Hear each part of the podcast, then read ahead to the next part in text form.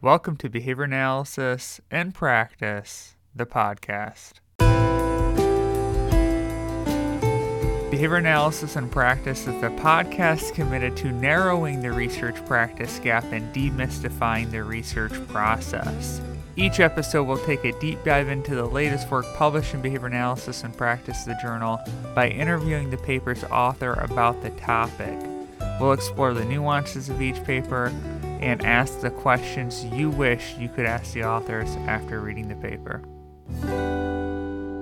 Hello and welcome back to Behavior Analysis in Practice, the podcast. I'm your host, Cody Morris, Assistant Professor of Behavior Analysis at Salve Regina University. And today I'm going to be speaking with Jessica Rohr about her paper, Soft Skills The Case for Compassionate Approaches or How Behavior Analysis Keeps Finding Its Heart. Jessica is a BCBAD and licensed behavior analyst in the state of Connecticut. She is a program director at CCSN, where she provides leadership and program development support to the consultative team at CCSN, as well as educational programs. Jessica received her master's degree in applied behavior analysis through Northeastern University and her doctoral in ABA through Endicott College under Mary Jane Weiss. Jessica has previously worked for the New England Center for Children and as a behavioral consultant for the Ohio State University Medical Center's Nisonger Center. She has experience providing in home as well as school based behavior analytic services to children and young adults with developmental and intellectual disabilities, as well as conducting parent and staff trainings. Jessica has worked as an adjunct professor at the University of St. Joseph and Endicott College, and as a professional member of various professional, local, and national behavior analytic organizations. Jessica has presented nationally and internationally on topics such as staff training, preference assessments, and increasing independence. And her work has been published in the Journal of Applied Behavior Analysis, Behavior Analysis in Practice, and the Encyclopedia of Autism Spectrum Disorders, as well as the Handbook of Autism and Pervasive Developmental Disorders. I had a great conversation with Jessica. I think this topic's incredibly interesting. So without further ado, here's my interview with Jessica Rohr. Hello, Jessica, and welcome to Behavior Analysis in Practice, the podcast. Hi, thanks so much. We're excited to have you on the show today to talk about your paper, Soft Skills The Case for Compassionate Approaches, or How Behavior Analysis Keeps Finding Its Heart. Before we jump into the paper, we always love learning a little bit about our guests. So, do you mind sharing a little bit about your background, maybe your current role, and why you're interested in this research? Sure. Yes, I will um, try to keep my answer relatively brief. It's something, um, the topic is something I get very excited about, but we'll have the opportunity to talk more. Um, so, I, I, um, my background is in behavior analysis. I actually started uh, working at the New England Center for Children. Um, and that's where I got my master's through Northeastern there. Um, and then, you know, I didn't, I didn't do much of, didn't do much work related to, you know, behavior analysis and, and compassionate approaches there. It was, it was definitely more um, technical and kind of diving into the technical aspects of, of ABA. Um, and so that's where I got my start. And then um, fast forward a long time, maybe like 15 years or so, um, I decided to go and pursue my doctorate um, through Endicott. And so while I was at Endicott, I had the opportunity to work um, under Dr. Mary Jane Weiss, uh, my advisor and, and mentor extraordinaire. And um, there I sort of got into this research interest, which I, I, didn't even realize was a research interest until I was sort of in it. So it kind of came out of, um, you know, a, a lot of a compilation of my studies and, you know, reading and discussion with colleagues and friends and things of that nature. And um, so that's how I kind of came into um, the being interested in the area of collaboration and compassionate approaches. my current role professionally is a program director at CCSN, and that's the Center for Children with Special Needs. And I oversee program consultants there who do primarily work in public schools.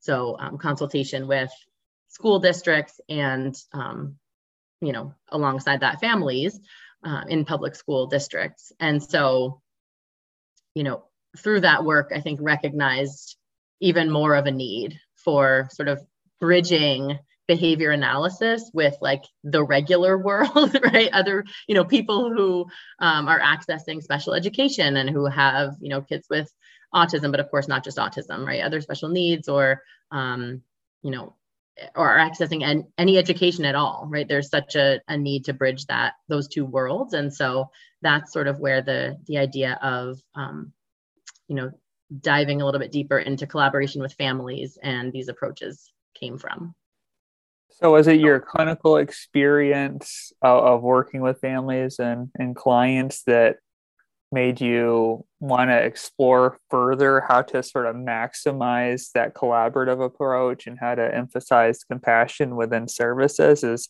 was it born mm. in your clinical work? All of this?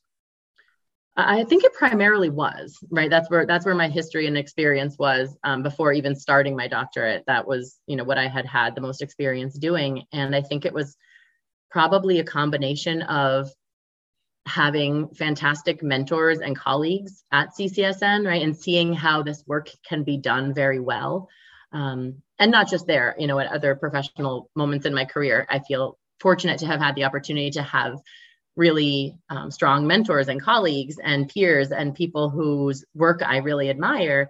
And you know being able to see them do this work right and sort of um, present the field of behavior analysis the way that it should be and the way that it can be um, to families and the general public and educators and kind of everyone.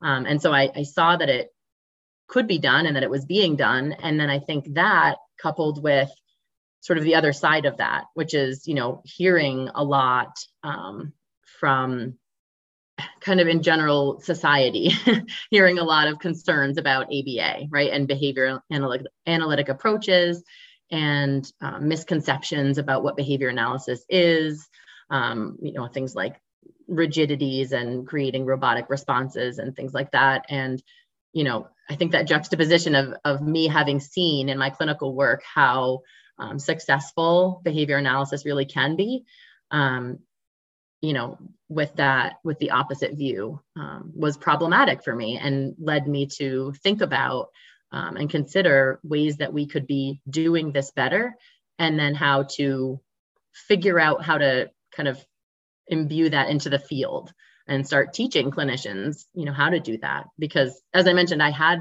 had and have um, fantastic mentors, but I think that there's a level of teaching and training of these skills um, that needs to be more explicit.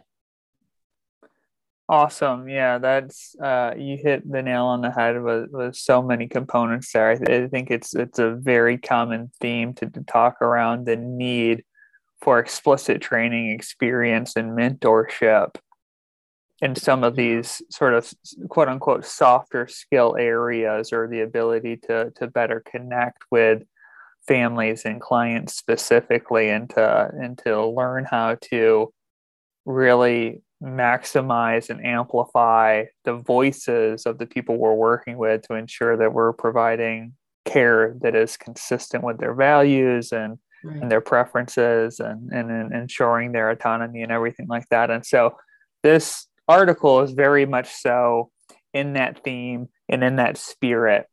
And at the beginning of this paper, you talk about the importance of collaboration with caregivers and families in providing services. And we've sort of talked a, around this idea already, but can we talk specifically about why collaboration is so critical in successful services? Yeah, um, great question. And I think when I started looking into it, um, it just seems like a good idea, right? Like it makes sense to say, like, yes, we should be collaborating with families and finding out about their priorities and, you know, being um, effective communicators and, uh, you know, working well with others. Um, but I, I didn't realize the extent to which this had been explored in other fields already, um, right? So fields like healthcare and social work um, and other other related fields um, to behavior analysis, where we can and, and should take many cues, right, and, integrate some of their um, existing work and findings into our own. Um, but essentially, in in looking into that and kind of diving into the literature and the research that exists in the area of um, healthcare, social work, um, speech and language pathology, has some education, psychology. Anyway, all of these allied and related fields um, have essentially already started to find outcomes related to you know more therapeutic relationships um, find that those outcomes are, are improved when there are better therapeutic relationships, right? So, um, you know, there are a number of ways that it's referred to in all of this different literature, right? There's family centered care and there's therapeutic approaches and there's relationship building and um, all of these kind of different related terms. And which is why it's sometimes hard to find, right, in the literature. It's not called one thing, um, but essentially finding that outcomes are better, right? Outcomes are improved for the client and the family. They like things better, they have better adherence. Um, and in the field of healthcare, they actually have better you know physical outcomes right? Adherence to diabetes management is one that um, is investigated pretty significantly by um, hojat et al. Actually don't know how to pronounce that um, h-o-j-a-t there are a number of articles um, by him and his his colleagues that really dive into you know empathy and the impact of empathy uh, as a physician on the outcomes of uh, patients and essentially they found broadly overall that when physicians are experienced as being more empathic and having more um, empathic responding uh, their patients do better right they're more likely to adhere to protocols um, for for diabetes management, for example. Um, and so you see you know, actual measurable health improvements. Um, and so it makes sense that we would carry that forward into behavior analysis and say, listen, we know we need to look into, you know, parental adherence or non-adherence as it may be to to treatment. And how how can we improve that in a way that feels good for families right? And feels like they're involved in their child's care and treatment and makes them sort of want to collaborate with us, right, and be on walk with us on on their treatment journey. Um, in a way that's different from us sort of coming across as the expert saying, "Here's what you have to do." I love that viewpoint for a lot of reasons. I mean, even thinking about ourselves as consumers of healthcare providers or whatever right. we may experience in our lives. How do we like it when we go into a doctor's office and they don't seem to care about our opinion and they say just do this thing and we go well i don't know if i can just you need to do it like, right. this is the best medical treatment for you right right Right. just do it right and it's that bedside manner yeah right? and i think um Dr. Kazemi uh, had a had a really funny video clip in one of her presentations that I saw. I cannot remember the name of it now, but it was something about bedside manner, um, and just you know that how we respond to people, you know, depending on the way that they talk to us and the way that the way that they present information or suggestions to us. So yeah, it again, it seems to make sense, right? But diving into the research, it was kind of like, oh, there there's existing stuff on this. Um, people have already found this, so we can incorporate it. And I love that too. And this actually strikes or hits a theme that has sort of been unintentionally repeated in this season of behavior analysis and practice, the podcast, which is acknowledging that other fields mm-hmm. Have useful information for behavior analysts. Sometimes we need to reinterpret what they've done, and sometimes we need to modify it. But we're not alone on this planet. There's a lot of good information out there that are, can help contribute to more successful client outcomes. And I think this area of collaboration and compassion is certainly one of the areas where this is this is not a new idea. I mean, I've just anecdotally in my life, my entire lifetime, I've heard about the idea of bedside manner from mm-hmm. from medical providers, right? And so and I'm not sure what the sort of status of that research is when that's been taken seriously, but I've read about it in books for for many, many, many years um, within the medical community, and so there's a lot of good stuff out there, and I think you hit on uh, many of the important pieces. Now, segueing a little bit and getting, I suppose, more to the point of this paper, you lay out in the paper that compassion is is a critical piece in improving collaborative relations. How does compassion relate to collaboration and why is that so important? Yeah, that's a good point. I mean, I don't I think when we talk about collaboration, we don't really have a good working definition of that either, right? And you know we're all sort of we know broadly what we mean by it right? We mean kind of like having a shared goal and working towards that. And i think there are probably ways to do that um, you know maybe in the in the absence of compassion but it's it's likely to be more effective. Um, you know if we if we come at it in a way that we know it tends to be better received. And that is again relying back on those other fields right? Other people have already found that when you engage in certain responses, they're better received. They tend to be better received by your audience, right? And that, of course, depends on a lot of things, right? Including things like, you know, culture and um, other, you know, reinforcement and learning histories. Um, but if they're finding that, you know, empathic responding you know things that and we'll get into the details later i'm sure but things like nodding and you know body orientation and other types of body language is, is better received, then it essentially improves collaboration overall. Um, and so I don't know that they're inextricable. I guess that there are potentially types of collaboration that don't involve those responses, but it seems that kind of um, putting them all together would be the most effective way to um, to move forward. I think that makes sense. I think perhaps one of the goals of a good collaboration is that it's maybe less transactional, less like rigid and and like sterile perhaps mm-hmm. and, and i can yeah. imagine that embedding compassion or having compassion at the at the forefront of what you're doing may help create sort of warmer um, exchanges and, and dialogue and open those things up for, right. for more Agreed. input.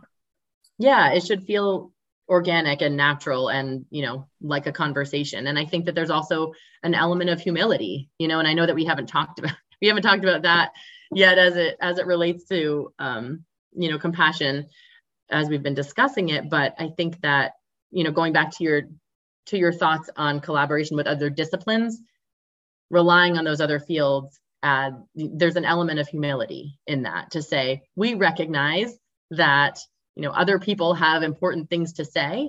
And i think that for the field of behavior analysis as a whole that can really go a long way in bridging our relationship with other disciplines which we know is really critical when we are treating clients and families as a team because we don't work alone typically. Exactly now, being that we're behavior analysts, we love a good definition. so, to put you on the spot here, I suppose, could you give the audience a, a definition of what we mean when we use the term compassion? Yes, but I'm going to borrow it um, from from Dr. Taylor and colleagues um, I know that you know she wrote about empathy as sort of being related to perspective taking, um, and I know that you know there's discussion about um, empathy and compassion from the uh, standpoint of you know deictic frames and relational frame theory, and I'm certainly not going to get into that uh, because I'm not an expert in it. But I I love her definition that talks about essentially compassion taking empathy a step further right? And converting some of that perspective taking that we get in empathy and into an act that is, she describes, aimed at the alleviation of suffering. So it's essentially that responding, right? You have to have the the perspective taking that you have in empathy, being able to sort of put yourself in someone else's shoes, which behavior analytically is where we get into the RFT, right? But I'm not going to go there. Um, and and translating that into a response or an act that is intended to alleviate suffering. Thank you. And I believe that that definition was originally provided in the uh, Bridget Taylor et al. 2018 paper, which we'll go ahead and link to in the show notes, in addition to this article that we're currently talking about. But it's a great uh, paper. Clearly, uh, one of the, the important papers referenced in, in, in Jessica's paper, and, and we'll provide the link to that. So, we've established that compassion that, that collaborative relationships are important that compassion can help contribute to collaborative relations mm-hmm. and in your paper you also listed a, a number of important outcomes or benefits of compassionate care even beyond effective collaboration would you mind highlighting a, a few of the important outcomes of compassionate care? Yeah i mean i think as as i mentioned before it really positions us better to um,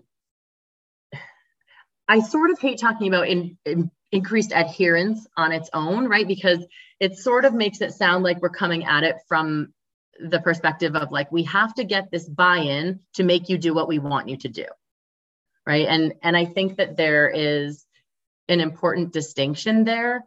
Um, you know we want to get client buy-in but presumably we also want to be creating these relationships as a sort of foundation for important you know scientific treatments that we are then bringing forward to these families right? So we we shouldn't i think it's important to think about like yes we may improve adherence and and we do as we know from the other disciplines right? Like healthcare and um, counseling and there's a article with um, in the field of cognitive behavioral therapy that um, talks about improved outcomes with regard to um, therapeutic relationships. So we're seeing this across the board, but I think that if we talk about it as only being related to how we can get increased buy-in, um, we come off as you know as the rigid clinicians that we don't want to be, right? I think if we think about it more in terms of how we can partner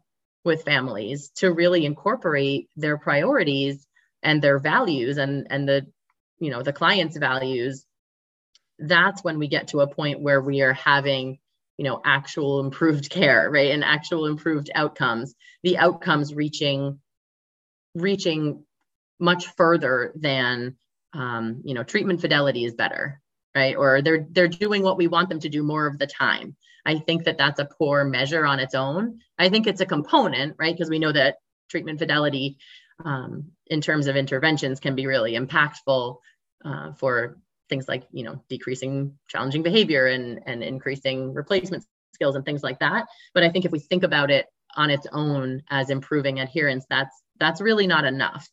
But if we think about it in terms of um, improving those foundations of care between the clinician and the field at large and those families, then we're that that's where the the true outcomes are improved. That's a again a great distinction on the the treatment adherence. I think that one of the questions we have to ask ourselves is why would collaborating and interacting with the family in a compassionate way lead to better adherence? Is it because mm-hmm. we have a treatment established, right? We already know what we want. And we talk to the family and, and they say, Yeah, we don't know about that. And we go, mm-hmm, Yeah, I understand your concerns, but do it anyway. Right. Mm-hmm. And look, I was being collaborative. Uh, mm-hmm. no, I think mm-hmm. part of the reason we see adherence when you when you bring in caregivers and, and the clients into the collaborative sort of brainstorming p- point of the treatment planning is that we're a set, we're creating these treatments that are doable and feasible and of interest to the clients. So they're much more likely to to be bought into it. It's not like hey you've got i'm going to give you two contrived choices. You're going to do uh, dra mm-hmm. or you're going to do a drl i don't necessarily think of that as being collaborative right i like talking about okay here's what we saw in the assessment here's what I'm thinking we right. may need to begin to try to think about addressing. What are your thoughts? And, and having parents involved at and, and the clients involved at every step of the treatment. I have in in my role, I do a lot of consultation mm-hmm. um, across sort of uh, treatment settings, and I've had a number of uh, people who I've consulted with reach out to me and go, you know, we're just frustrated with this with this client situation right now. We spent you know months doing these assessments and developing this treatment in the center. And then when we went to transition it to the home the parents go yeah we're not running that plan. Mm-hmm. and i go well did you talk to the parents when you were setting up this plan that you think is perfect in the in the center were you soliciting the parent feedback about what you were going to be doing for the next three months or four months or whatever it was to get their input and go, hey, we're, here's what we're planning to do in the center, and we're going to try to get it legs so that you can do it in the home. Mm-hmm. Did you have that conversation? Well, well, no. We were just, well, yeah. mm-hmm. uh, you just wasted that client's three months. You should have had the client's family and the client themselves involved with the decision making, involved with every step of the process. That way, you're not. No one is surprised when it's time for them to transition back home or to the school or whatever and and you're throwing a treatment plan at them that they know nothing about they provided no input on and yeah maybe right. they don't want to do it for whatever reason yes absolutely and the and the client's input right the family's input the client's input everybody needs to be developing this plan um, really have a, a bigger hand in developing the plan than we do right we should be guiding plans but we should be doing things that are consistent with you know what the client can um, advocate for, right, to the extent that they're able to. Um, I think, you know, I know Hanley and colleagues do a lot on, you know, assent and, um, you know, incorporating client preference, and and I think that that's absolutely critical beyond the scope of of my work um, here. But I think that as it pertains to in- including the family's priorities as well, right, that's also hugely important, and it may look different, you know, in the clinic, in the home setting, in the school setting, um, and that that may be okay right? There, there may be tweaks to the plan that can be made um, when it's being implemented in different settings. But i agree with you. I think getting that input right off the bat and you know having an understanding of you know what are your priorities? What do you want um, and sometimes we just don't do that right? We presume to know or, or we do an assessment that says what our priorities should be right? And we take the take our priorities from assessment results rather than combining those results with you know the current living situation right? Who's caring for your child? Who lives in your home? Who's going to be able to be there to do it? Um, what do we know about about your values and priorities that that will really make this make or break this intervention in your paper you outline that this isn't necessarily a, a, like a new idea in, in mm-hmm. behavior analysis that in fact behavior analysts there are already sort of models for compassionate care within behavior analysis. Could you talk a little bit about those? Yeah i think it was interesting for me to find that. So i think um, first, I will, you know, give another shout out to the Taylor um, paper from 2018 because that really is what sort of, for me, drove drove home sort of what I was thinking. Right, I, I was had of this idea in my head, and I was kind of trying to figure out how to articulate it. And then um, this paper and, and hearing, having the opportunity to hear Bridget Taylor speak, you know, I was sort of like, yes, that that's what I'm trying to say, right? And so, how do we take that um, and really start integrating it into the field? In a meaningful way. The the survey that was done in that paper that talks about you know behavior analysts and what we're currently doing as a field was horrifying you know to me to read to to see you know this is what we're this is what we're not doing and this is how parents and families are experiencing us as clinicians and the field of behavior analysis in general um, i also just wanted to add that um, the idea of behavioral artistry that is described by Foxx. Um, and then the idea of sort of behavior analysis as being progressive, as described by Leaf and colleagues, was something that was also very impactful for me when thinking about um, what kind of compassionate approaches and um, fluidity in engaging with families and with clients sort of can look like um, because the you know behavioral artistry is essentially referring to uh, sort of the ability to engage fluently and in different and creative ways sort of given the context um, rather than following a really rote um, rigid protocol as we sometimes like to outline in behavior analysis right? Because we like our protocols and we like things well defined and that's that's great and i think that that's an important component. But we also need to understand sort of the spirit of the intervention um, and where we're going with these things and be able to uh, vary our responding accordingly. And i think that that's what um, Foxx and and callahan and colleagues um, are getting at with their discussion of behavioral artistry and then Leaf and colleagues in their discussion of um, behavior analysis being progressive and needing to have some level of fluidity and being able to change and respond um, to the, the clients and the families that we're working with. Thanks for, for outlining those. Within the paper, you also talk about some of the work that has been conducted looking at the use of accessible language and how all of mm. that relates. Do you mind recounting some of that? Yes, um, the use of jargon in behavior analysis is a really interesting topic for me. Um, I could talk about it all day, um, but I will also say that I um, am not an expert on that either. But I'll give a shout out to my colleague Kimberly Marshall, who's also on this paper um, and has spent more time extensively researching um, jargon and the use of jargon, uh, particularly with with families.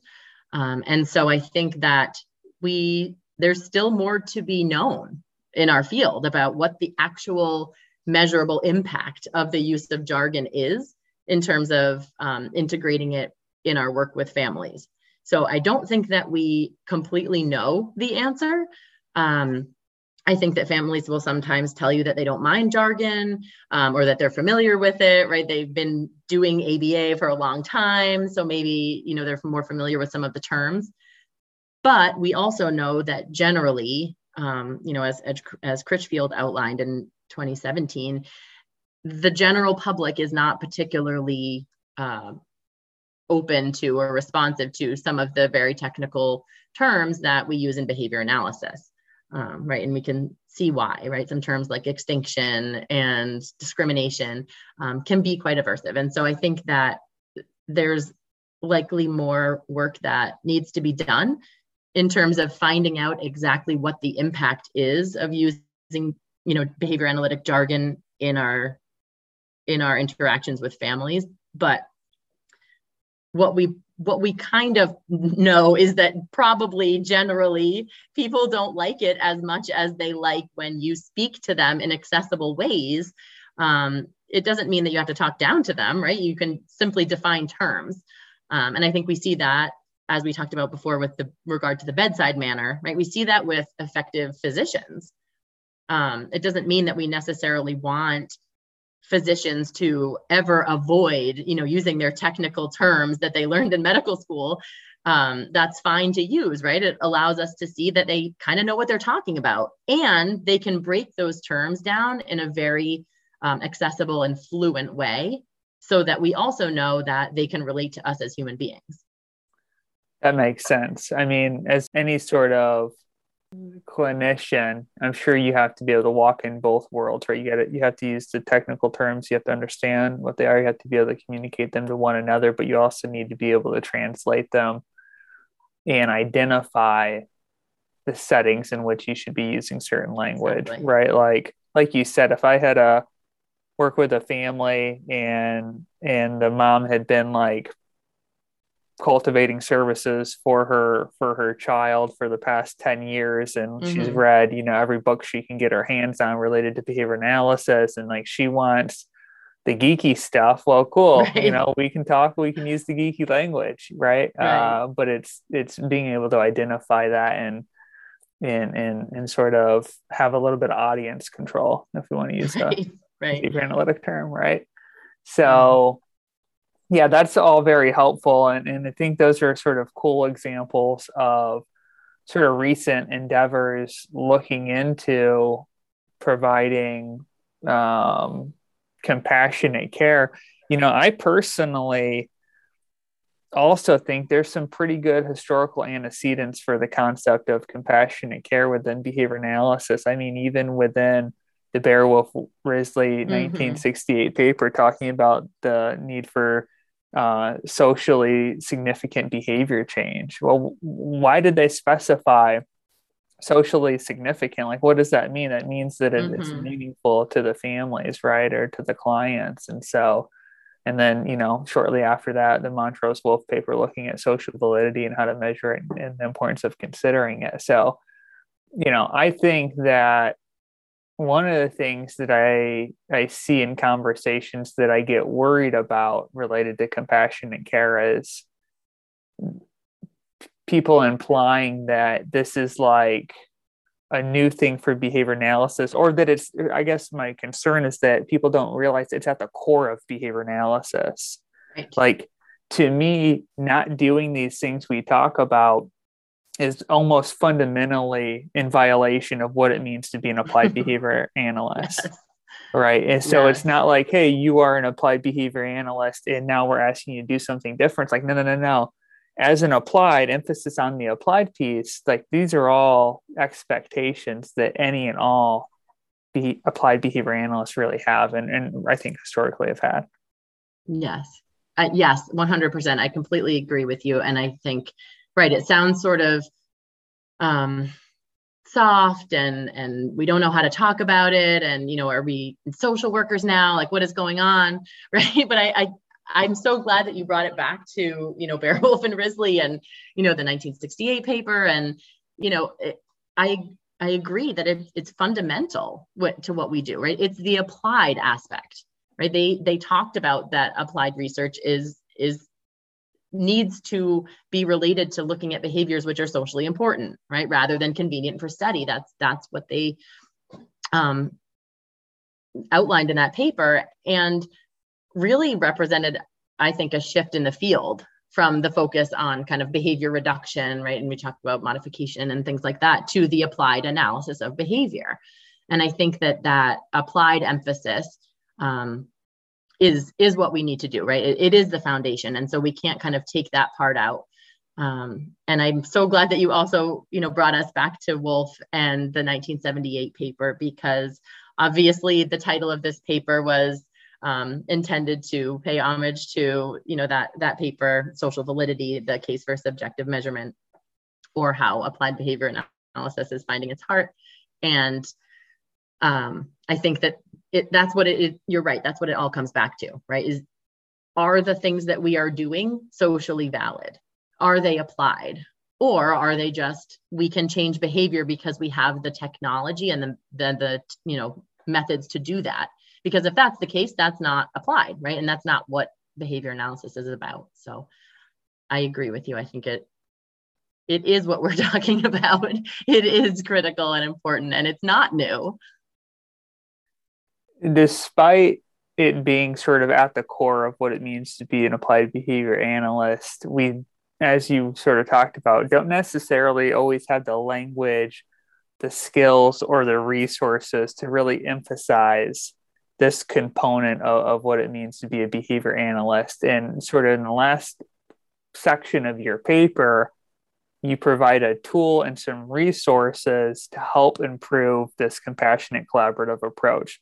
Can mm-hmm. you talk about the tool that you provide in the paper and, and explain that a little bit? Yeah, absolutely. So um, the tool, as you know, discussed in the paper, is was really developed um, based on a number of existing resources, right? And so thinking about if this research already exists in other fields right? Healthcare has talked about it. Social work has talked about it. Psychology has talked about it. If we if we already know that other people have talked about what these approaches look like um, and behavior analysis too. I don't want to leave out behavior analysis. There's a lot that's been done um, there too. But kind of putting it all together and saying um, these are the things that that stand out as observable and measurable responses that we can be engaging in so that we can say we are on sort of the right track to being compassionate and collaborative that's where that's where the tool came from right? So there's a number of resources that were involved in um, the development of the tool. Um, i won't list them all now but of course they're in the paper but um, it's kind of a conglomeration of like something from the medical field and something over here is from you know speech and language and this thing over here is from behavior analysis right? The jargon component there's jargon components. Um, but a lot is from the a lot is from the medical field i will say. So a lot that we found was um, that we're talking specifically about those uh, behaviors like orienting to the speaker and uh, open body posture um, active and attentive listening, trying to think exactly which ones are related, um, were in those, were it was in the research related to um, physicians improving their bedside manner, really, right? Their empathic behaviors. So that was really interesting um, to learn about. But yes, so the idea of the tool was to then kind of put them all together um, we broke them down into two sections, right? One is the collaborative approaches. So that was intended to talk more about the content, right? What are you asking about? What types of things are you talking about with the families? Are you soliciting preferences and priorities? Are you asking questions related to their values um, for their child? And then the language and communication uh, section of the tool is more related to the how, right? How that's being communicated. So, what type of language are you using? What sort of body language is um, is happening while you're communicating? Vocal approaches, avoiding jargon, things like that. Um, and so, you know, we thought it it was intended to be an initial step um, in the direction of breaking these things down for folks so that they were able to reference them and, and sort of use them as a checklist in a variety of different ways, right? In the paper, we go into um, you could use it as a self evaluation tool. Check yourself. Am I doing these things? Did I do this when I just met with this family? Maybe you review it before you go in. Um, it was intended um, in that way to be a potentially uh, be potentially used as a clinical tool. Um, in other ways, it could be uh, used in research, right, to see if we can improve these skills um, and in training um, that's something that I then sort of took that next step um, and tried to, you know, include some uh, some things from the the tool as well as some other resources, um, and that is what my dissertation research focused on. So, um, so that's kind of one direction that it could be taken. But I see because I'm in the clinical world, you know, every day in schools and and and clinic settings I see it as a valuable and accessible tool for clinicians to use immediately. So you did a really nice job of laying out what this this tool looks like for the listeners. It's it's beautifully laid out in a in a table in the article. So I recommend downloading the paper, if not to read, certainly to have this really useful tool. And we won't go over every single detail of it. I think Jessica did a really nice job of, of laying it out as best we can in podcast form. But I do want to to circle back to and, and talk about sort of the scoring breakdown mm-hmm. of the tool. Could you talk about how that works and, and why that's useful? Yeah, I think that that piece um, we sort of conceptualized as being used um, as as maybe being more useful when giving feedback than something else might be, right? We didn't want to land on sort of a binary of like you either did it or you didn't do it because these are complex skills, right? And there may be moments where, in the context of um, interacting with a family, you you know a clinician engages in some of these skills but you know not quite to the extent that they could be engaged in right or you sometimes ask about their priorities but not their priorities with regard to you know i don't know feeding or academic progress or whatever it might be. Um, and so I think that there's a little bit of, um, you know, a spectrum there with regard to how clinicians could be um, using these skills. But I also think that it is helpful when giving feedback, right? So if it's being used as like a clinical tool or a tool for a supervisor to maybe to conduct an observation and give feedback to a supervisee or um, you know a, a clinician who's learning these skills or learning how to engage with families it might be uh, better approached in the way that you are you know sometimes demonstrating these right? Or maybe you miss some opportunities. And let's go back and talk about what those were right? Which is essentially a score of two on the rubric right? Not not consistently demonstrated or it's there may be some missed opportunities. I think conceptualizing them as missed opportunities or um, places to learn from is better than like either you did this or you didn't do it.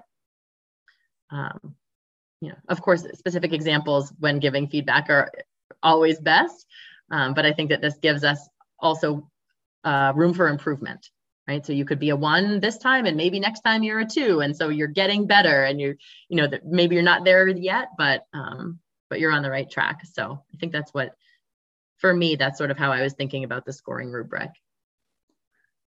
Thank you. Yeah, and I think that this this table, this tool is really well laid out as you had mentioned. This is something that clinician supervisors can pick up immediately, right? And, and utilize. And I'm sure there's a lot of creative ways to utilize this and improve practices, whether you're just kind of using it as a self checklist for yourself or you're working with people in training and providing feedback. I think there's a lot of good utility now not to give too much away from you know one of the studies you talked about doing yourself that's uh, somewhere in the process of hopefully of being shared with us. Mm-hmm. um, so everyone keep your eyes out for that paper. But could you talk about um, what research including the work you've already done can and should be done with this tool to, to help progress things along in this area? Yeah so i mean obviously it's it's new, right? It's relatively new. And so I think that there are a lot of opportunities for its use. And I, I would love to see research that includes um, either, you know, pulling targets from this tool or using, you know, the tool itself. Um, I can see it being used, you know, with um, giving feedback to, I really see it very easily being used to giving feedback to supervisees right? And i sort of wish that i had had that opportunity um, as i was learning to be a behavior analyst. Um, and i think it can be daunting right? I don't know if i'm doing this right or am i asking the right questions to the parents or you know am i saying it the right way? I don't know. I think that it can be intimidating but i also know that no one ever laid out for me this is how you should be doing it right? And these are things that you might want to think about incorporating into your practice and so I think that if you just start thinking about doing some of these things, um, you know, it, it's a start, right? And we may need more explicit training on them. Um, and I think, that, and as you mentioned, that's what I um, attempted to uh, incorporate into um, my more recent research is sort of training on some of these skills and, and seeing whether we could um, build fluency. Um, and that was particularly in the context of, of an interview um, with a caregiver.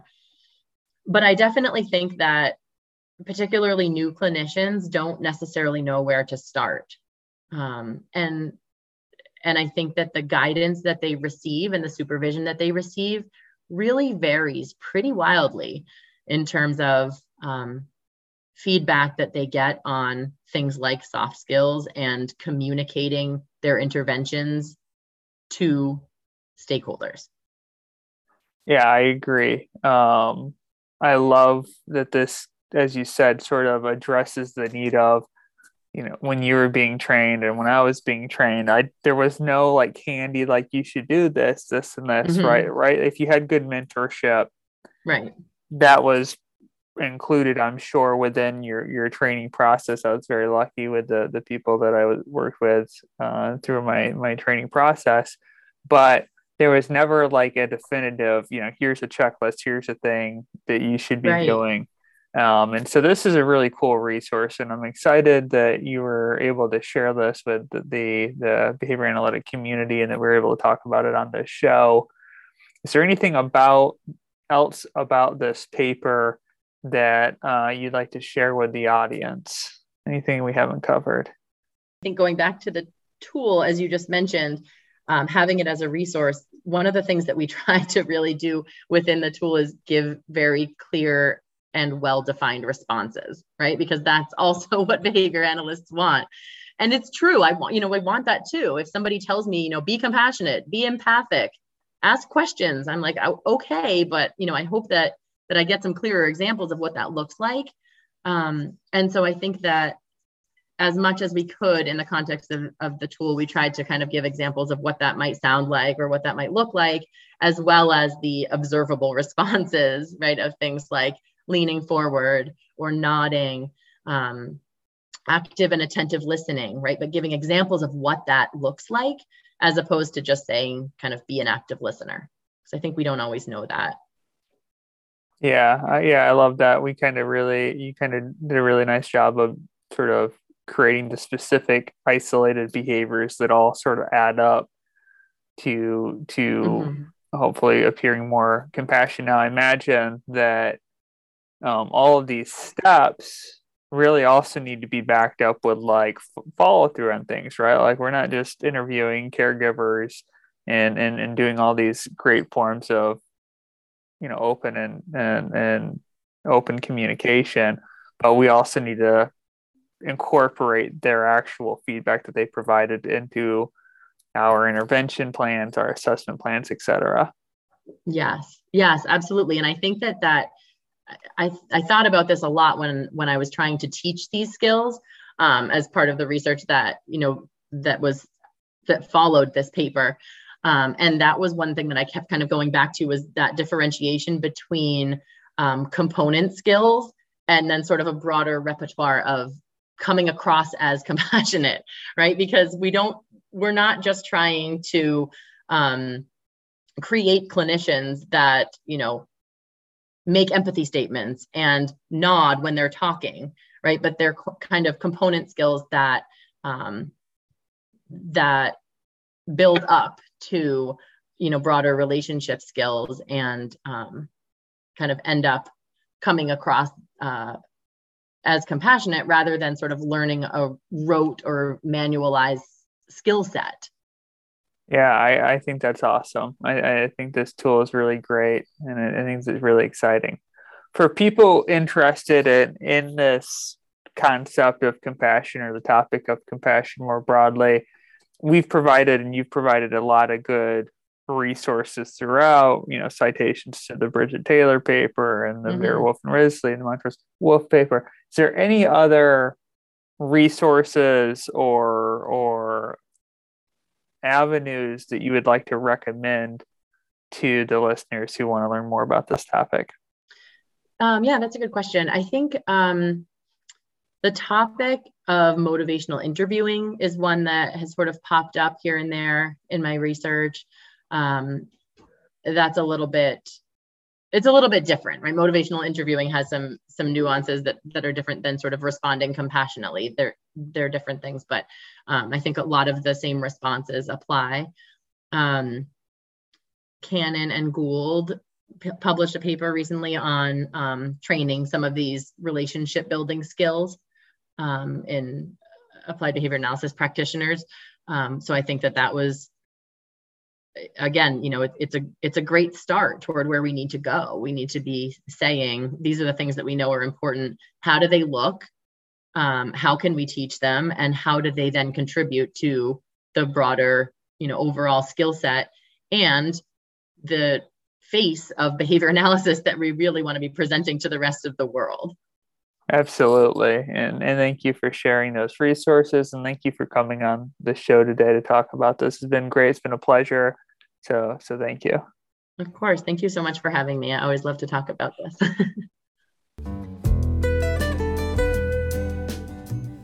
Before you go too far, please remember to subscribe and like us on whatever podcast player you use.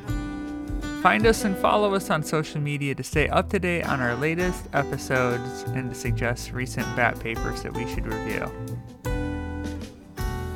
Finally, I'd like to thank a few people for helping create this podcast. Thank you to Stephanie Peterson, the editor of the Journal Behavior Analysis in Practice. Thank you to ABAI for sponsoring this podcast. Thank you to my assistant producers, Elizabeth Narvaez and Jesse Perrin, and my production assistants for this episode, Jacob Oliveira and Beyonce Ferrucci. And as always, thank you to Jim Carr and his band New Latitude for letting us sample their song Cruising Altitude throughout this podcast.